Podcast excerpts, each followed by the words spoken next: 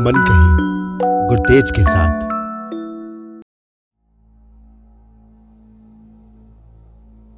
डर कभी देखा है? दर्द कभी पिया है? घर जाने को तरसते तरसते मर जाना और अपनी नस्लों को अपनी आँखों के सामने मरते हुए, खत्म हुए देखना। देखा है कभी? नहीं। तो फिर कभी किसी कश्मीरी पंडित की आँखों में आँखें डालकर देखने की हिम्मत हो तो देखना। सब पता चल जाएगा।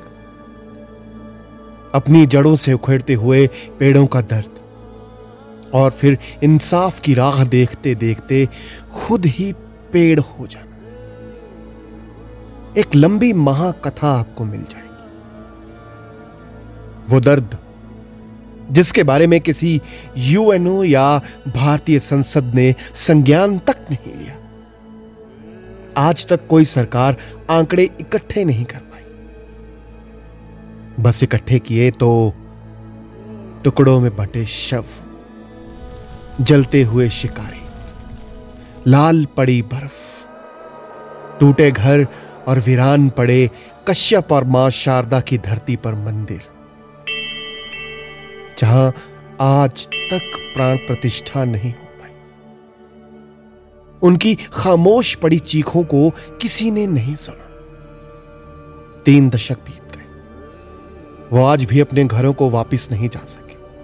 वो आज भी अपने ही देश में रिफ्यूजी बनकर रह रहे जिनके लिए किसी बुद्धिजीवी की आँख से एक आँसू तक नहीं निकला।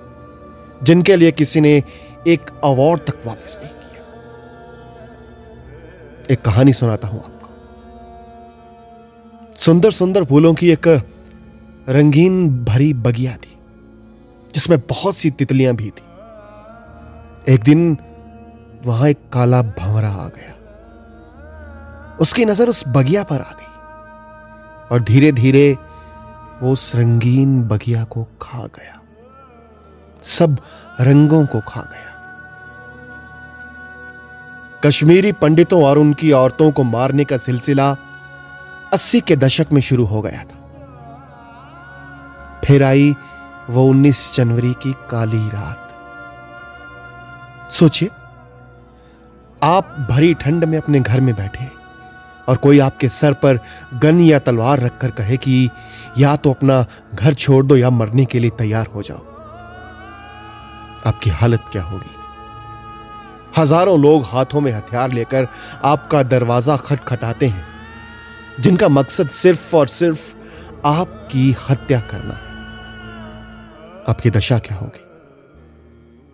वह रात 19 जनवरी 1990 ही थी।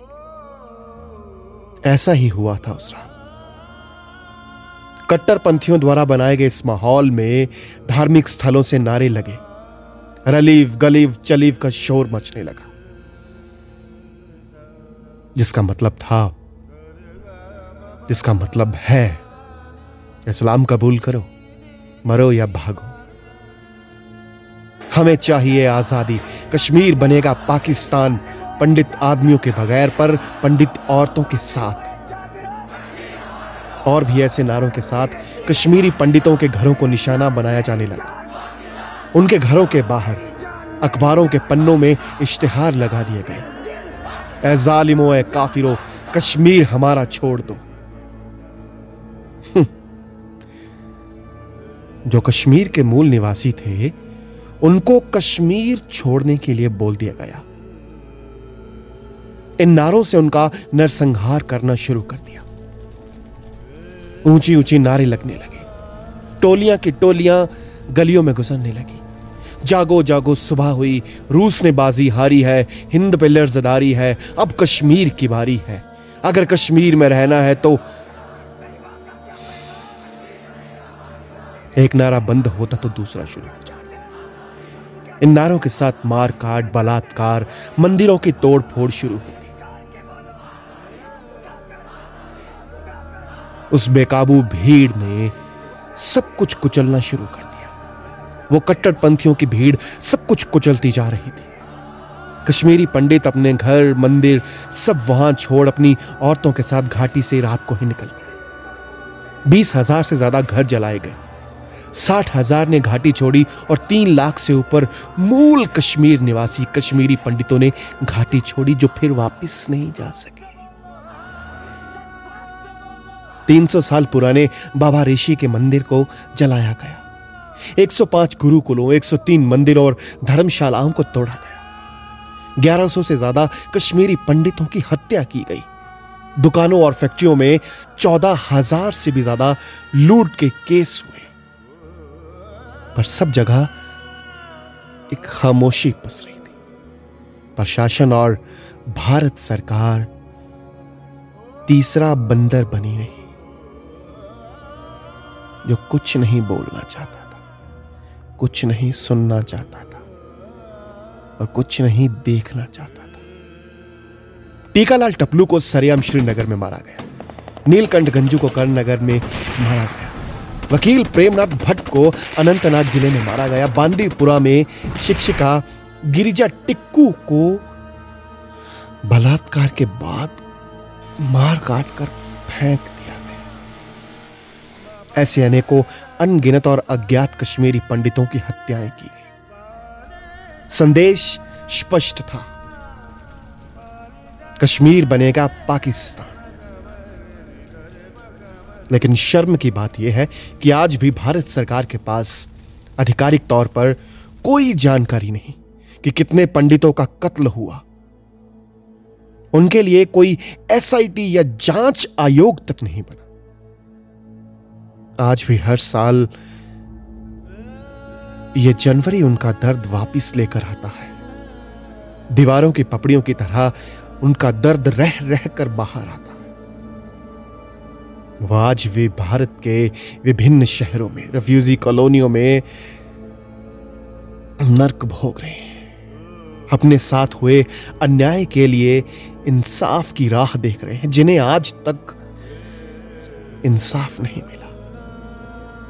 वो, जिन्होंने अपनी किताबें छोड़कर बंदूकें नहीं उठाई, जिनके युवा भटके नौजवान नहीं बने, जिनको मारा गया, जिनकी लाशों को झीलों में फेंका गया, आज भी वो काफिर वापस जाने को तरसते हैं।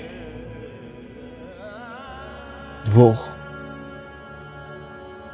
जो अपना घर छोड़कर आए थे इन नारों में, आज़ादी आज़ादी, हमें चाहिए आज़ादी। ये नारे आज भी उनके दिमाग में गूंजते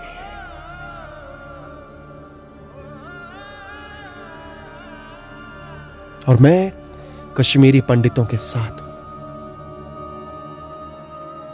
मैं अपना विरोध दर्ज करवाता हूँ। उन कश्मीरी पंडितों के लिए जिनको आज तक इंसाफ नहीं मिला, जिनके लिए एक आवाज़ तक नहीं उठी। किसी राष्ट्रीय, अंतर्राष्ट्रीय स्तर पर किसी कलाकार ने, किसी खिलाड़ी ने, किसी राजनेता ने आवाज़ तक नहीं उठाई। मैं खिलाफ हूँ। हर उस हत्या के, हर उस कट्टरपंथी भीड़ के जो धर्म के नाम पर, मज़हब के नाम पर किसी को गाजर मूली की तरह काट देती है।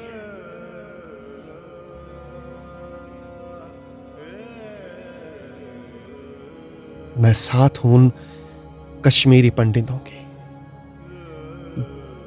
जो यही कहना चाहते हैं।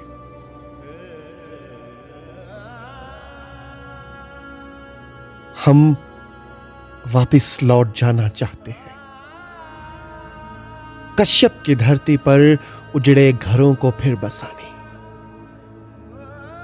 सोने को चैन से एक बार अपनी मौत से पहले अपने घरों में वापस।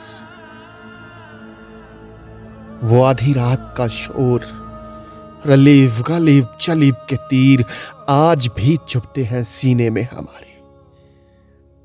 जब भी जनवरी आती है, इस कड़ाके की ठंड के साथ 19 जनवरी की रात को लेके।